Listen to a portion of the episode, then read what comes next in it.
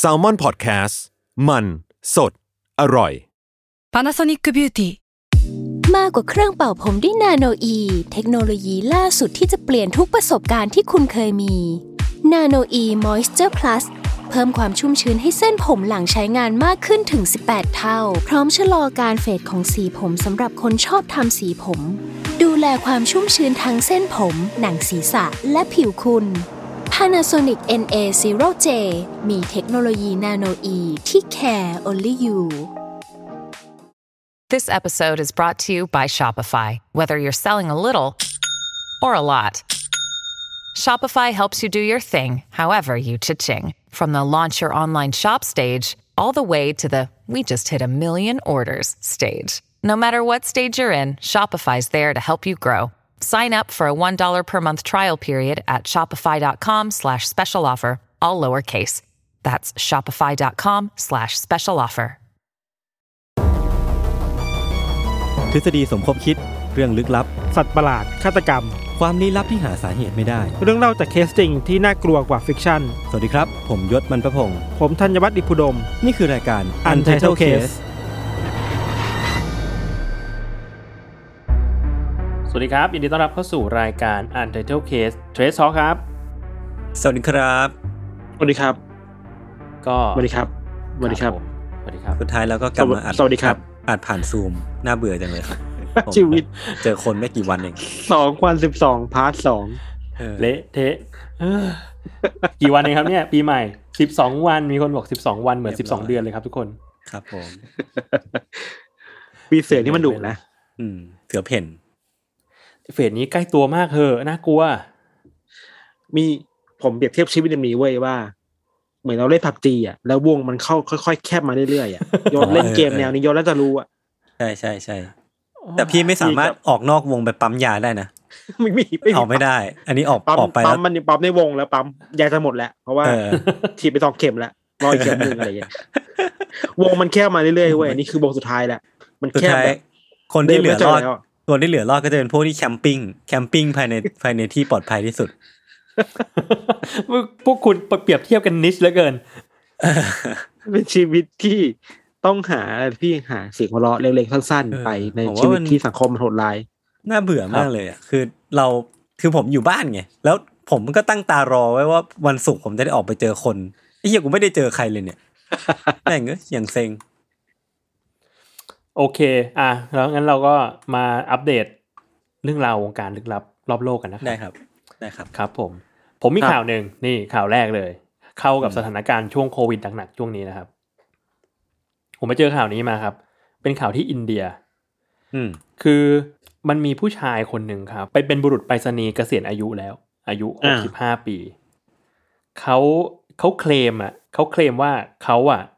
ได้วัคซีนโควิดไปแล้ว11โดสฮะ โอ้โหว่าคือเขาเรียกว่าวัคซีนเต็มแขน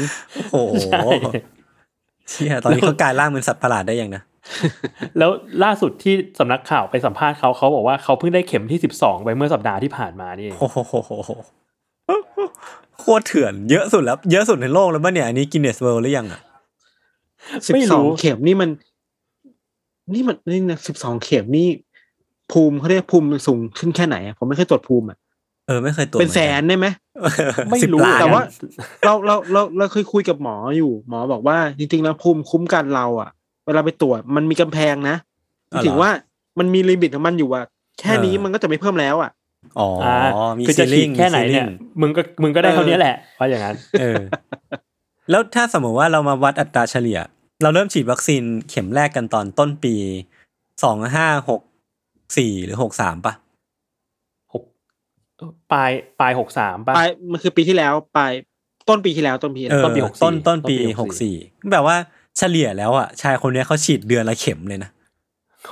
โอ้โหเถื่อนอะเดือนเผื่อๆต้องมาทำมาทำรอบตอนท้ายด้วยแบบเดือนนี้สองเข็มนะ จะได้ครบสิบสอง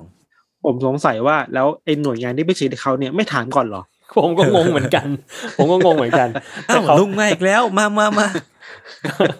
แต่เขาบอกอเหมืย่างนนี้จะฉีดวัคซีนไปกินน้ำอะเขาบอกว่าที่เขาฉีดเยอะขนาดเนี้ย เพราะว่าเขาอะมีอาการเหมือนปวดปวดร่างกายอะซึ่งไม่ได้ไม่รู้นะว่าปวดร่างกายแบบไหน แต่เขาบอกว่าแบบอืมเขาเขาต้องเขาต้องใช้ไม้เท้าเดินแล้วเขาก็แบบปวดเข่าปวดตัวอะไรเงี้ยแล้วทุกครั้งที่เขามาฉีดวัคซีนนะอาการปวดเขาจะหายไปเว้ยคือเดี๋ยวก่อนนะเดี๋ยวก่อนนะ เดี๋ยวก่อนนะ วัคซีนอะไร วัคซีนทารินอลหรือ ก็เลยไอ้เหี้ยเกิดอะไรขึ้นวันเนี้ยเออเออนั่นนั่นแหละครับข่าวแรก 12 โดสครับ ซึ่งเขาเอาเอาจริงๆไม่รู้ไม่รู้ว่าจริงแค่ไหนนะ แต่ว่าเรียกว่าลุงอืมมาเคลมว่า 12 โดส เรื่องนี้เกิดที่อินเดียาอินเดียครับ รัฐพิหารอืมครับ โอเคครับครับ ผมมีเรื่องหนึ่งครับเกิดที่อ้าวที่ประเทศจีนครับ แย่งครับกูผมด้วย ผมไม่รู้ผมผมไม่รู้แหละกลัวซ้ำผมพูดรีก่อนบเลยรีบรีบรีบรีบรีบรีบเลยเรื่องนี้เนี่ยเกิดขึ้นที่ประเทศจีนครับเมื่อ เมื่อวันที่เก้าวันที่แปดมกราคมที่ผ่านมานี่เองอืมครับ คือที่จีนเนี่ยมีฟาร์มนกกระจอกเทศอยู่ฟาร์มหนึ่งครับอยู่ที่เมืองที่ว่าชวงสูบางนาถ้าอาจจะผิดนะอ่าฮะคืออยู่ทางตอนใต้ของจีนอือฮึแล้วฟาร์มเนี่ยมีนกกระจอกเทศแปดสิบตัว อืม แล้วมันคือเลี้ยงฟาร์มในเมืองนะครับอืมอือฮึแล้วมีอยู่วันหนึ่งในช่วงเช้าของวันเสาร์พนักงานเนี่ย ลืมปิดประตู อืม แล้วผมไม่ทราบว่าเกิดอะไรขึ้นนกกระจอกเทศก็คงคงนอนอยู่ในในกรงเฉยๆแหละ คือ คือเป็นสิบตัวมันวิ่งออกมา ในเมืองเว้ย release the เชี่ย ostrich แล้วในเมืองคือไม่ได้เป็นเมืองแบบทั่วไปคือเป็นเมืองสมมติว่า เราอยู่กลางสุขุมวิทอะเมืองแบบนั้นอะโอ้โหแล้วคือแบบสามารถเปิดประตูมาเห็นแบบเห็นนกกระจอกเทศมาสิบประตูวิ่งผ่านหน้า คือแบบโอ้โหเป็นกูต้องหยิกชีวิตหยิแบบกไหนตัววะเองอะ ไอ้เชี่ยนี่หรือกูอยู่ในจูแมนจี้วะเอ๊ะกูฝันเออเหมือนจูแมนจี้เลยอะเออเออแบบจูเมนจี้อะแบบอยู่ดีก็โผล่มาอะไรครับ แล้วแต่ละตัวนี่คือแบบตัวใหญ่แล้วเหมือนกันนะ แล้วมันเออมันไม่ได้แค่เดินไปเลยมา มันวิ่งเป็นฝูงเหมือนเหมือนมันตกใจว่ากลับบ้านยังไงดีนี่กูอยู่ที่ไหนอะเออเออก็น่าสงสารอยู่ วิธีการคือต้องให้ตำรวจมาช่วยเว้ยอืมตำรวจก็คือต้องต้องต้องเปลี่ยนหน้าที่จากจากแบบดูแลคนจากจากผู้ร้ายอะ มาเป็นแบบมาไล่ต้อนนกกระจอกเทศให้กับฟาร์มอะ อืมอืมวิธีการทำคือก็แบบขับรถตำรวจอะแบบเปิดไซเรนอะอืมไปที่ทางแบบไปทางอยู่ข้างหลังพวกนกกระจอกเทศฝูงเนี่ยอืมแล้วก็ค่อยต้อนมันไปตามทางที่จะอยากให้ไปเว้ยอืมแล้วก็ต้อนเข้าเข้าฟาร์มไปเว้ยอืมมีแค่นี้ครับเลยคิดว่ามันก็เป็นภาพที่แบบเออจูเบนจี้ดีอะเออโคตรจูแมนจี้เลยจริง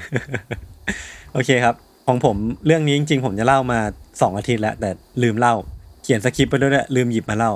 ในในอาทิตย์นี้ไม่ได้เตรียมเรื่องอื่นก็เลยเอาเรื่องนี้มาเล่าแทนครับ ครับผม คือมันเป็นคุณซินป็เซียนะฮะบทความที่เอามาจาก The Momentum ครับ คือมันเป็นงานวิจัยที่หลาย ๆ คนน่าจะเห็นแล้วแหละ แล้วก็ผมอ่ารู้รู้สึกว่ามันมันค่อนข้างน่าสนใจดี คือมันเป็นงานวิจัยของรองศาสตราจารย์ ดรวิภูกุตนันท์คือเขาเนี่ยเป็นอือฮึนักชีววิทยาที่เป็นผู้เชี่ยวชาญด้านพันธุศาสตร์เชิงมานุษยวิทยา คือเขาว่าเขียนรายงานในหัวข้อที่ค่อนข้างยาว แต่ว่าจริงๆมันมันโดยสรุปแล้วอะคือเขา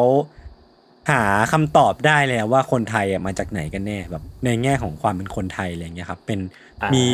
DNA ที่มาจากชนชาติไหนเออคือเขาก็พิมพ์พิมพ์บทความเนี้ยงานวิจัยเนี้ยในวารสาร Molecular Biology and Evolution ฉบับเดือนสิงหาคมปีที่แล้วครับอ่าฮะก็ในบทความอะมันมีการเล่าถึงเหตุผลที่มาที่ไปที่ทำให้คุณวิภูเนี่ยมาทำงานนี้โดยเฉพาะเนาะคือเขาก็เล่าไปแต่ background ของเขาเองว่าแบบ ตัวคุณปู่เขาหรือตัวคุณพ่อเขาก็มีความสงสัยในชาติพันธุ์ของตัวเองแล้ว แล้วก็ตัวเขาเองก็มีความชื่นชอบเรื่องเนี้ยก็เลยตัดสินใจว่าจะทำ topic เนี้ยในในแง่ของการวิจัยแบบจริง ๆ จังๆนะครับ แล้วก็มีการเกริ่นๆไปถึงว่าในในอดีตเองอะคนไทยคนอื่นๆ หรือว่าคนที่เป็นนักวิทยาศาสตร์นักวิจัยคนอื่นๆเองก็ก็เคยทำ topic ประมาณนี้เหมือนกัน แต่ว่ามันมีเพดาน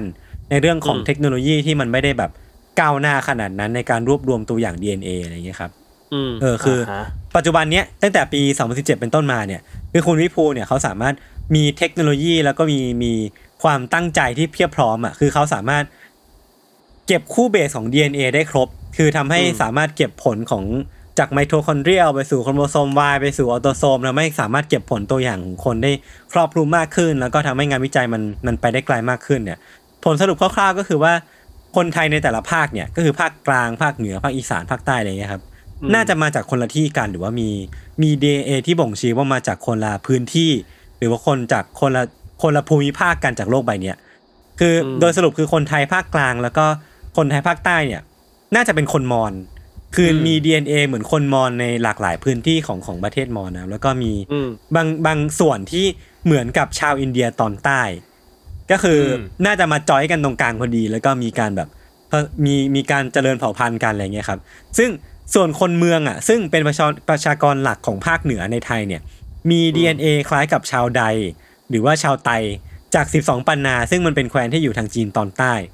ส่วนคนอีสานน่ะมี DNA ที่เป็นการผสมระหว่างกลุ่มประชากรที่พูดมอญกับเขมร แล้วก็ผสมกันระหว่างคนไทยใน 12 ปันนา ก็คือมีการแบบหลากหลายอะเป็นเป็นซุปประมาณหนึ่งเหมือนกันที่รวมรวมคนหลากหลายพื้นที่เข้ามารวมกันในประเทศไทยครับ ซึ่งครับจริงๆมันก็มีรายละเอียดที่ผมข้ามไปอีกคือมันแยกย่อยในในเพศหญิงชายแต่ละภาคอีกเหมือนกัน เอออมก็สามารถไปหาอ่านต่อกันได้ผมคิดว่าก็ก็สนุกดีเหมือนกัน เดี๋ยวแปะลิงก์ไว้ในในคอมเมนต์แล้วกันนะครับ มันเออมันคือการทำลาย มายาคติอะไรบางอย่างใช่ที่มาคนไทยใช่ถูกปะใช่ใช่คือที่ที่มันน่าสนใจและคนให้ความสนใจเยอะอะคือมันอย่างที่พี่ทันพูดเลยคือมันอืมทำลายมายาคติว่า คนไทยเปล่า มึงคนไทยหรือเปล่าหรือว่าอืมมึงไม่ใช่ไทยนี่ เออคือ เราก็จะทำลายได้เยอะมากเหมือนกันว่าไอ้คนไทยที่เราภูมิใจนักหนา แล้วก็ไป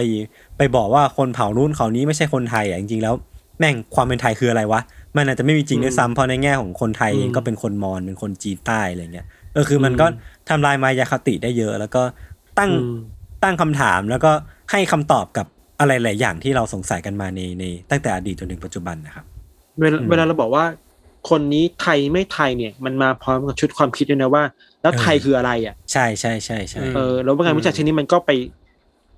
ไปตั้งคำถามกับไอ้มาตรฐานความเป็นไทยแบบเดิมๆมาไทยต้องเป็นแบบไหนเนี่ยเออคนนี้ไทยคนนั้นไม่ไทยอะไรอย่างเงี้ยครับครับ มันเอาวิทยาศาสตร์ไปสู้อะเนาะใช่ใช่อันนี้อืมผมก็เลยรู้สึกว่าน่าสนใจดี สิ่งสิ่งที่อีกสิ่งหนึ่งที่น่าสนใจในงานวิจัยเนี้ยคือ อยากจะพูดถึงในเรื่องของประวัติศาสตร์ด้วยคือ ดรวิภูอะที่เขา เขียนเป็นงานวิจัยนี้มาครับเขาได้รับเกียรติในการให้ออกแบบปกของวารสารฉบับนี้ด้วย ซึ่งเขาก็ได้เลือกใช้ภาพของสุโขทัยอะภาพของไทยในยุคสุโขทัยเป็นเบื้องหลังเนอะแล้วก็มี DNA เป็นเกลียวคลื่นอยู่ข้างหน้า ซึ่งเขาก็บอกว่าอืมสาเหตุที่เขาเลือกสุโขทัยเพราะว่าไอจุดเริ่มต้นของการที่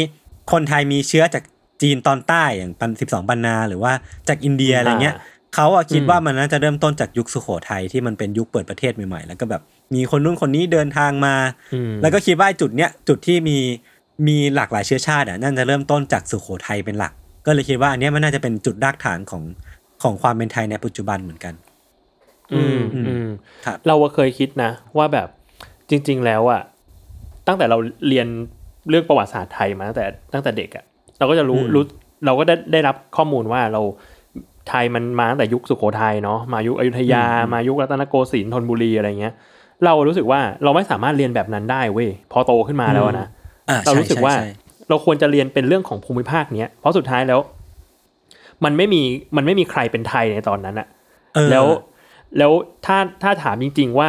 คนในรัตนโกสินทร์หรือกรุงเทพทุกวันเนี้ยมันมีเรียกว่าสืบวัฒนธรรมสืบอะไรมาจากไหนที่ใกล้สุดก็คงจะอยุธยา แต่สุโขทัยอะมันไม่สามารถนับเป็น อาณาจักรเดียวกันได้เปล่าวะ เพราะว่าตอนที่เออสุโขมันทัยขัดอยู่แย้งกันด้วยซ้ำเออตอนที่เออสุโขทัยอยู่เอออยุธยาก็มีเว้ยเขาลบกันด้วยซ้ำเออออะไรอย่างเงี้ยเออเออมันเห็นด้วยนะมัเห็นด้วยกับพี่โจมันแย่งซีนกันอยู่อะใช่ มันก็เลยแบบเอาแล้วก่อนหน้านั้นก่อนหน้าสุโขทัยคืออะไรอะเออมันควรจะมาเรียนเป็นเรื่องของภูมิภาคนี้มากกว่า ว่าแบบเมื่อก่อนมันมีอาณาจักรนี้นั้นนี้นั้นนะอะไรเงี้ยมากกว่าเว้ยอืมอืมเออเป็นองค์รวมอืมแล้วก็เลยทำให้นึกถึงอีกข่าวหนึ่งอะเมื่อเพิ่งไปอ่านมาเมื่อวานบอกว่า มันมีสสของอังกฤษนะครับ เป็นสสฝั่งอนุรักษ์นิยม ออกมาบอกว่าให้สถานีโทรทัศน์ BBC อะเปิดเพลงชาติ อืม ตอนปิดสถานีด้วย เออ เปิดเพลง God Save the Queen อะ เพื่อปลุกอ่ากระแสความรักรักชาติของชนคนอังกฤษเชี่ยอะไรเงี้ยอ่าไทยแลนด์โมเดลเออแล้วแล้วคือปัญหาของสสคนเนี้ยคือเขาบอกว่า BBC เดี๋ยวเนี้ย มันเป็นสถานีโทรทัศน์24 ชั่วโมงแล้วเนาะมันก็เลยไม่มีการเปิดเพลง God Save the Queen ตอนที่ปิดสถานีตอนแบบเมื่อก่อนมันจะปิดทุกจะเปิดตอนไหนเออทุกทุกอ่าทุกเมื่อก่อนมันจะเปิดทุกทุกปีตีหนึ่งเวลาตีหนึ่งอ่าปิดสถานีก็จะเปิดเพลง เดี๋ยวนี้ไม่มีแล้วเพราะ24 ชั่วโมงครับแบบรันตลอด เออ ก็กำลังเอาสิ่งเนี้ยผลักดันเข้าสภาอังกฤษอยู่ แต่ว่าก็มีกระแสวิพากษ์วิจารณ์จากประชาชนคน UK เหมือนกันนะว่าเออนโยบายนี้เหมือนแบบ ลดความเป็นชาวอังกฤษ แล้วก็เพิ่มความเป็นชาวเกาหลีเหนือให้กับพวกเรามากขึ้นนะแล้วประเทศไทยล่ะครับ ปกติเออเราอะไรมีแต่อย่างนี้จะไปก๊อปอังกฤษไม่ใช่เหรอไทยไปก๊อปอังกฤษอันนี้อังกฤษก๊อปทะก๊อปเราเวลาพูดถึงเพลงชาติอะ จริง ๆ เพลงชาติไทยเองก็เคยถูกเคยมีคนศึกษาอะไรหลายรอบนะว่า มันมันมีอุดมการณ์อะไรนั้นนั้นบ้างอะ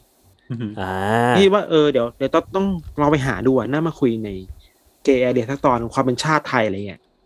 เออน่าสนใจนะจริงจริงๆคือเพลงชาติกับอุดมการณ์ทางการเมืองครับ มันมันถูกใส่เข้าไปในเพลงชาติตลอดเวลาเลยนะอืมอ่า เรื่องอะไรบ้าง การมองประชาชน การมองรัฐ การมองนู่นนี่นั่น มีอะไรและไม่มีอะไรในเพลงชาติบ้างอะไรเงี้ยคิดว่ามันก็น่าสนใจเหมือนกันอืมอืมเออน่าน่าน่าเอามาถอดแบบเป็นท่อนๆ แล้วก็มาคุยกันได้เลยเนาะจริง ๆ แล้วอะเออเหมือนแบบมันก่อนแล้วก็เห็น คนหนึ่งในทวิตเตอร์เขาทำ Data Visualization เรื่องคำขวัญวันเด็กอะ่ะ อืมอ่าเราไปทำเป็นติ๊กว่า แต่แต่ละยุคแต่ละสมัยนะครับ มันสะท้อนเรื่องอะไรบ้าง เช่นในยุคที่เป็นสงครามคอมมิวนิสต์สู้กับคอมมิวนิสต์เนี่ยพูดถึงเรื่อง การพัฒนาชาติการการไม่เป็นภัยนู่นนี่นั่นเยอะเป็นพิเศษนะอืมยุคทักษิณพูดยังไง ยุคอภิสิทธิ์พูดยังไงมี pattern อะไรอยู่อะไรเงี้ยอืมคิดว่าอะไรเนี่ยน่าสนุกดีมันดูมันเนิร์ดเนิร์ดน่าสนแบบใจดีเท่อะงานเท่อะเอ้ยผมแนะนำอันนี้ครับ คุณนิดนก ทำใน episode ที่ผ่านมาของเอ่อ The Rookie Mom ครับเอาคำขวัญวันเด็กของทุกปีตั้งแต่มีมาเนี่ยมานั่งคุยกัน ว่าอ๋อมันเป็นมันเป็นยังไง แล้วก็เออมี pattern ยังไง แล้วก็มันน่าสนใจยังไงเออก็น่าหนุกดีนะเยวสนุกดีไปลองฮะฟังไปฟังกันได้อืมตามสไตล์นิดนกโอเคครับ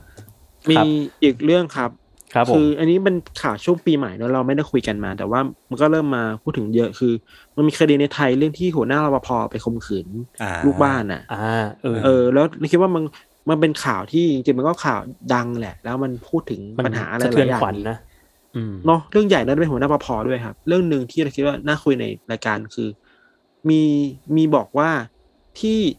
ข่มขืนน่ะ เพราะคิดว่าผู้หญิงน่ะชอบ อืม โอ้เฮียเพราะว่าผู้หญิงคนเนี้ย ผู้หญิงคนเนี้ยแบบให้ของดูมีมิตรภาพด้วยอะเป็นคน friendly ด้วยคนนี้ก็เลยแบบ คิดว่าน่ะชอบเว้ยแล้วแบบเชี่ยโคตรอันตรายเลยอะหนักหนักจัดหืมเออหนักมากหนักมากคือ จริงๆ สังคมไทยก็ยังมีแนวคิดอย่างนี้อยู่นะครับ ว่าครับไอการที่คนหนึ่งหวังดีกับอีกคนหนึ่งมันแปลว่ารักอะมันแปลว่าอืมชอบคอแบบโรแมนติก แล้ว มันคือใบอนุญาตให้คุณทำอะไรก็ได้เหรอ มันไม่ใช่อะใช่ไหมเออเออเอออืมอืมเออ คือเรื่องนี้มันสะท้อนหลายๆอย่างมากอย่างแรกคือโอ เคเรื่องความปลอดภัยในชีวิตเนาะขนาดอยู่ในห้องอะ แล้วอีกฝั่งคนที่เป็นผู้กระทำคือหัวหน้ารปภอะอือืมมแล้วทัศนคติคนที่ทำอะที่คิดว่าผู้หญิงมีใจก็เลยข่มขืนได้นี่หรอแบบอันตรายชิบโอ้หายโคตรอันตรายโคตรแย่อะคือเดี๋ยวนี้มันมีการพูดเรื่องเรื่องความรักความสัมพันธ์หรือว่าเซ็กส์แบบนอนแบบ consent มากขึ้นเนาะ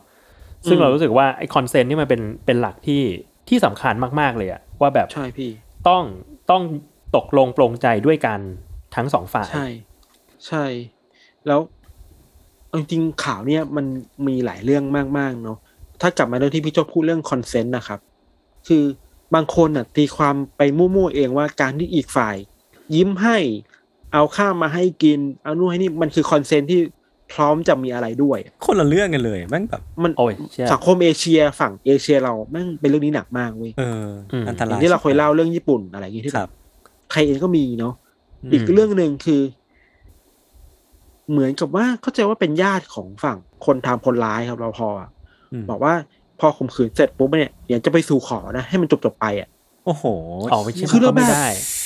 ขึ้นคือโหแตะไปแต่ละเรื่องคือ มันพังทุกเรื่องมันบ้งทุกเรื่องเลยอะแม่งบงแบบอ่าอื้อหือเราเลยไม่แปลกว่าเป็นข่าวที่ทำให้เราแบบโหจิตใจเฟลในต้นปีได้มากๆอะมคือแตะตรงไหนเรารู้เลยว่า สังคมนี้มันอยู่กับทัศนคติเรื่องเพศ เรื่องความรุนแรงทางเพศ เรื่องคอนเซนต์ยังไง แล้วไม่มีปัญหาเรื่องนี้จริงๆในสังคมไทยอะอืมอืมอืมเออหนักครับนะครับครับหดหูเลยครับ มาครับ ผมจะ lift up พวกคุณขึ้นมาเองครับ มีไปเจอข่าวนี้ครับ เกิดที่แคลิฟอร์เนียครับ มีตำรวจสองคนครับ ถูกไล่ออกครับ คือไล่ออกจากอืมงานเลย ออกจากการเป็นตำรวจเลย เพราะว่าถูกจับได้ว่าเล่นโปเกมอนโกตอนที่ไล่จับคนร้าย ไม่ทำงานการทำงาน ผมชอบข่าวนี้มากแล้วแล้วถามว่า แล้วเขารู้ได้ยังไงเพราะปรากฏว่าเออมันมีคนที่รับผิดชอบคดีอะครับเขาไปเอาภาพจากระบบกล้องวิดีโอในรถมา บอกว่าระหว่างที่เกิดเหตุโจรกรรมขึ้นน่ะตำรวจสองคนเนี้ย คนหนึ่งอะ ได้บอกตำรวจคนที่ขับรถอยู่อะว่าแบบ เฮ้ยอืม ถนนสาย 46อะมีคาร์บิคอนโผล่มาเว้ยคาปิกอนต้องคาร์บิคอนด้วยนะ ต้องเป็นคาร์บิคอนด้วยใช่เออแล้วศาลก็เลยตัดสินกลัวก็ศาลก็ตลกเหมือนกันนะศาลก็เออตัดสินว่าคำว่าคาร์บิคอนที่พูดถึงเนี่ยหมายถึงโปเกมอนในเกมโปเกมอนโกแน่อ่าก็ใช่ไงก็ใช่ไม่มันมันถึงคาอย่างอื่นหรือเปล่าเช่นแก๊งอาชญากรชื่อคาบิกอนหรือเปล่าอ๋อแต่ว่าคาร์บิคอนภาษาอังกฤษมันคือ Snorlax ปะใช่ปะๆใช่คือเออเขา Snorlax เขาเรียกเขาเรียกใช่สนอแล็กเขาเรียก Snorlax แต่ว่าสนมัอนแล็ก็กไม่น่ามีคำอื่นว่า Snorlax ชื่อมันเออดูเป็นแก๊งเหรอ ไม่น่า แก๊งไม่น่า Snorlax เออ แล้วนอกจากเนี้ยก็เลยเขาได้ตรวจสอบบทสนทนาในวิดีโอเนี้ยเพิ่ม ก็พบว่าตำรวจสองคนเนี้ยขับรถไปทั่วเมืองเลยเพื่อไล่จับโปเกมอน มีการพูดว่าแบบ เนี่ยมีโทเกชิกอยู่ที่ถนนสายห้าสิบด้วยนะ อะไรอย่างเงี้ยแฮปปี้ก็เลยเดียกเรียบร้อยตัวไล่ออกครับ เรียบร้อยเรียบครัร้อบยครับ ครับ ผมอ่ามีอีกครับ ครับผมอันนี้โอ้เรื่องส่วนตัวแล้วครับ ครับ มาแล้วครับยกช่วงนี้ คือผมเพิ่งรู้ความหมายความว่ายิ้มแบบอารมณ์เจาะเป็นยังไงเว้ยเออมันเป็นยังไงครับ คือผมเห็นข่าวที่คุณหมอคนหนึงบอกว่า ไม่ต้องกลัวได้ติดโอไมครอนทุกคนน่ะอ๋อแล้วคือแบบ แล้วแกแล้วเราคุย เอ๊ะเราคุยกับน้องที่มาเธอว่า อันนี้เรียกว่าอารมณ์เจาะไหมยิ้มแบบนี้ผมบอกอ๋อใช่น้องบอกใช่อารมณ์เจาะอย่างนี้เลยพี่นะมันคือยิ้มยังไงวะอารมณ์เจาะ อารมณ์เจาะพี่แบบมีในอะไรบางอย่างนึกออกปะมันคือหน้าของพศไพวันอะอันนั้นคืออารมณ์เจาะที่ตัวอย่างชัดเจนที่สุด ใช่คุณหมออมที่มาบอกว่าไม่ต้องกลัวอ่าได้ติดทุกคนเนี่ยก็อารมณ์เจาะเว้ยอืมเชี่ยต้องไปหาดูก่อนไหมคุณหมอผมคิดว่าในช่วงเวลาหลังๆวันนี้คนไทยอยู่กับความสิ้นหวังได้เก่งขึ้นนะอืม คนไทยเก่งคือมันนะก็เป็นเรื่องสิ้นหวังแบบหนึ่งที่คนไทยอยู่กับความสิ้นหวังได้เก่งขึ้นน่ะ คือแบบหาเรื่องเฮฮาแต่ละวันให้แบบชีวิตมันดีขึ้นน่ะพี่เดี๋ยว ก็อาจจะไม่ค่อยดีเท่าไหร่แต่ว่าก็ก็เป็นวิธีการเยียวยาตัวเองไปแบบหนึ่งในการเออหาวิธีการแบบนี้เอาตัวรอดในเอาตัทางวรอดจิตจิตใจของคนไทยเนาะก่อนที่จะพังไปกว่านี้อืมผมไปเจอมาอันหนึ่งพอคุณทันพูดถึงเรื่องนี้ก็เลยนึกได้ว่าช่วงนี้หมูแพงเนาะแล้วก็มีคนอืมโพสต์รูปว่า ถือหมูมาตั้งแต่ 95 บาท ตอนนี้ 175 บาทแล้วครับ อยากถามว่าตอนนี้มูลหรือยังผมจะปล่อยตอนที่เราเท่าไหร่ดี เรียกได้ว่าเก่งกำไรหมู หมูมันบูดไปแล้วเหี้ยแล้วก็มีคนมาบอกว่า รีบปล่อยตั้งแต่ตอนนี้เลยครับ จากใจคนที่คนที่ดอยผักชี อันนี้ อันนี้คือซื้อหมูหรือซื้อคริปโต โคตรดี คนไทยแม่งตลกมาก ครับครับ อะโอเค ผมมีเรื่องสุดท้ายครับครับผมบอกเลยว่าเรื่องนี้สนุกครับ คือผมไม่อ่านเจอมาว่าตอนเนี้ย จริง ๆก็สักพักแล้วเนาะนานแล้วเหมือนกัน คือชาวชาว flat earther ฮะหรือว่าชาวโลกแบนเนี่ย อืม ตอนเนี้ยเขามาพร้อมทฤษฎีใหม่ครับ ว่าว่าเอ้ย โลกแม่งไม่ได้แบนเป็นแผ่น disc เว้ยแต่ว่าแต่ว่าโลกโลกแบนแบบเป็นโดนัท